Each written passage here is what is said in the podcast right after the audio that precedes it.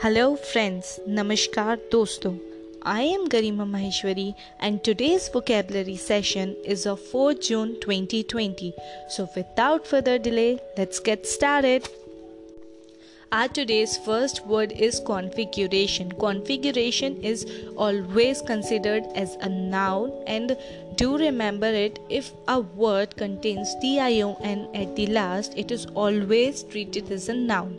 Here configuration means an arrangement of parts किसी भी parts का अरेंजमेंट होना, और एलिमेंट्स एलिमेंट्स का अरेंजमेंट होना इन अ पर्टिकुलर फॉर्म किसी फॉर्म में फिगर और कॉम्बिनेशन किसी फिगर में और कॉम्बिनेशन में। तो उसको हम बोलते हैं कॉन्फ़िगरेशन हिंदी में हम इसको बोलते हैं विन्यास। Our next word is comment comment हमारा वर्ड वर्ब की तरह यूज़ होता है and it here it means press formally और ऑफिशियली किसी की बहुत ज़्यादा तारीफ़ करना या तो फॉर्मली या ऑफिशियली हिंदी में हम इसको बोलते हैं सराहना. Our next word is annexation. Annexation is always treated as a noun. याद रखिए वर्ड के एन में टी आई ओ एन होता है तो वो नाउन की तरह ही यूज़ होता है. here it means the action of taking over something, especially territory. किसी की भी जगह को टेक ओवर कर लेना, हिंदी में हम इसको बोलते हैं राज्य हरण, हड़प लेना, उस पर कब्जा कर लेना, उसको हम बोलते हैं annexation our next word is doomed doomed here it is use as an adjective do remember that doom D double M is treated is a verb and if we create a verb into a past participle form, then it is always treated as an adjective. Here, doomed is verb ki third form, so here it is used as an adjective. Doomed here it means likely to have an unfortunate and inescapable outcome. Ill fated Hindi में हम इसको बोलते हैं अपराधी Our next word is evaluation. Evaluation is always used as a noun. Here the words contains in last tion so it is treated as a noun. The evaluation meaning is the making of a judgment about the amount, number or value of something.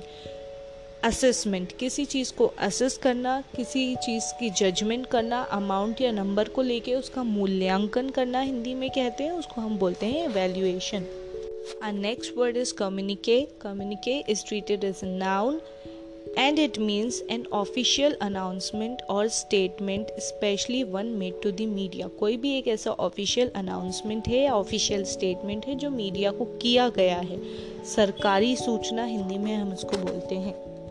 Our next word is convene. Convene is used as a verb and it means come or bring together for a meeting or activity. किसी भी meeting के लिए या किसी भी activity के लिए सबको बुला लेना टुगेदर कर लेना इसका दूसरा वो इसका दूसरा मीनिंग होता है, वो है असेंबल सबको एक जगह एकत्रित कर लेना असेंबल कर लेना हिंदी में हम इसको बोलते हैं बुलाना Our next word is sentinel. Sentinel is used as a noun and it means an indicator. कोई सी भी एक ऐसा indicator है of the presence of disease जो किसी डिसीज के प्रेजेंस होने का इंडिकेट कर रहा है, उसको हम बोलते हैं सेंटिनल हिंदी में हम इसको बोलते हैं प्रहारी Our next word is misadventure. Misadventure is used as a noun and it means an unfortunate incident.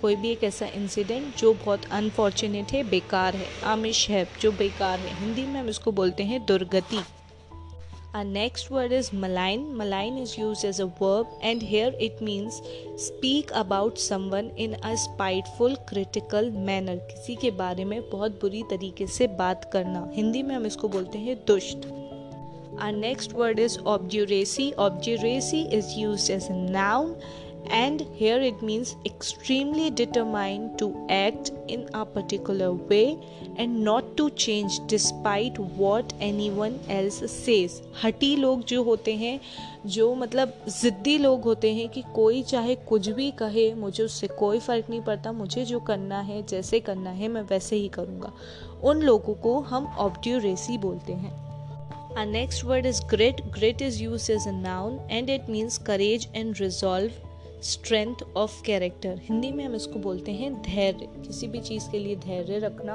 करेज रखना स्ट्रेंथ होना कि कोई भी मैटर को रिजॉल्व करना है उसको हम बोलते हैं grit our next word is confabulate confabulate is use is a verb and it and here it means engage in conversation किसी के भी साथ कन्वर्सेशन में इंगेज होना टॉक, बातचीत करना, उसको हम बोलते हैं confabulate our next word is remote remote is use as an adjective remote is a common word we usually listen in our day to day life that is remote areas remote places these are the places it is of a place situated far from the main centres of population दूर दराज कहीं जाके बसना distant होना, बहुत ज़्यादा distance होना, दूरस्थ हिंदी में हम इसको बोलते हैं, उसको बोलते हैं remote Our next word is abeyance. Abeyance is used as a noun do remember that if a word contains at last ance or ence, it is always used as a noun,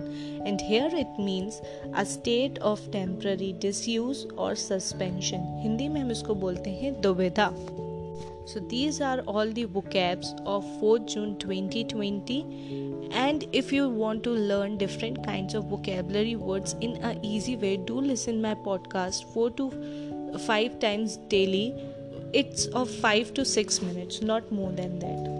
It will help in improving your English vocabulary plus some grammar rules too. So, so for today, we are ending this session here only. I hope you like it. Take care. Bye bye.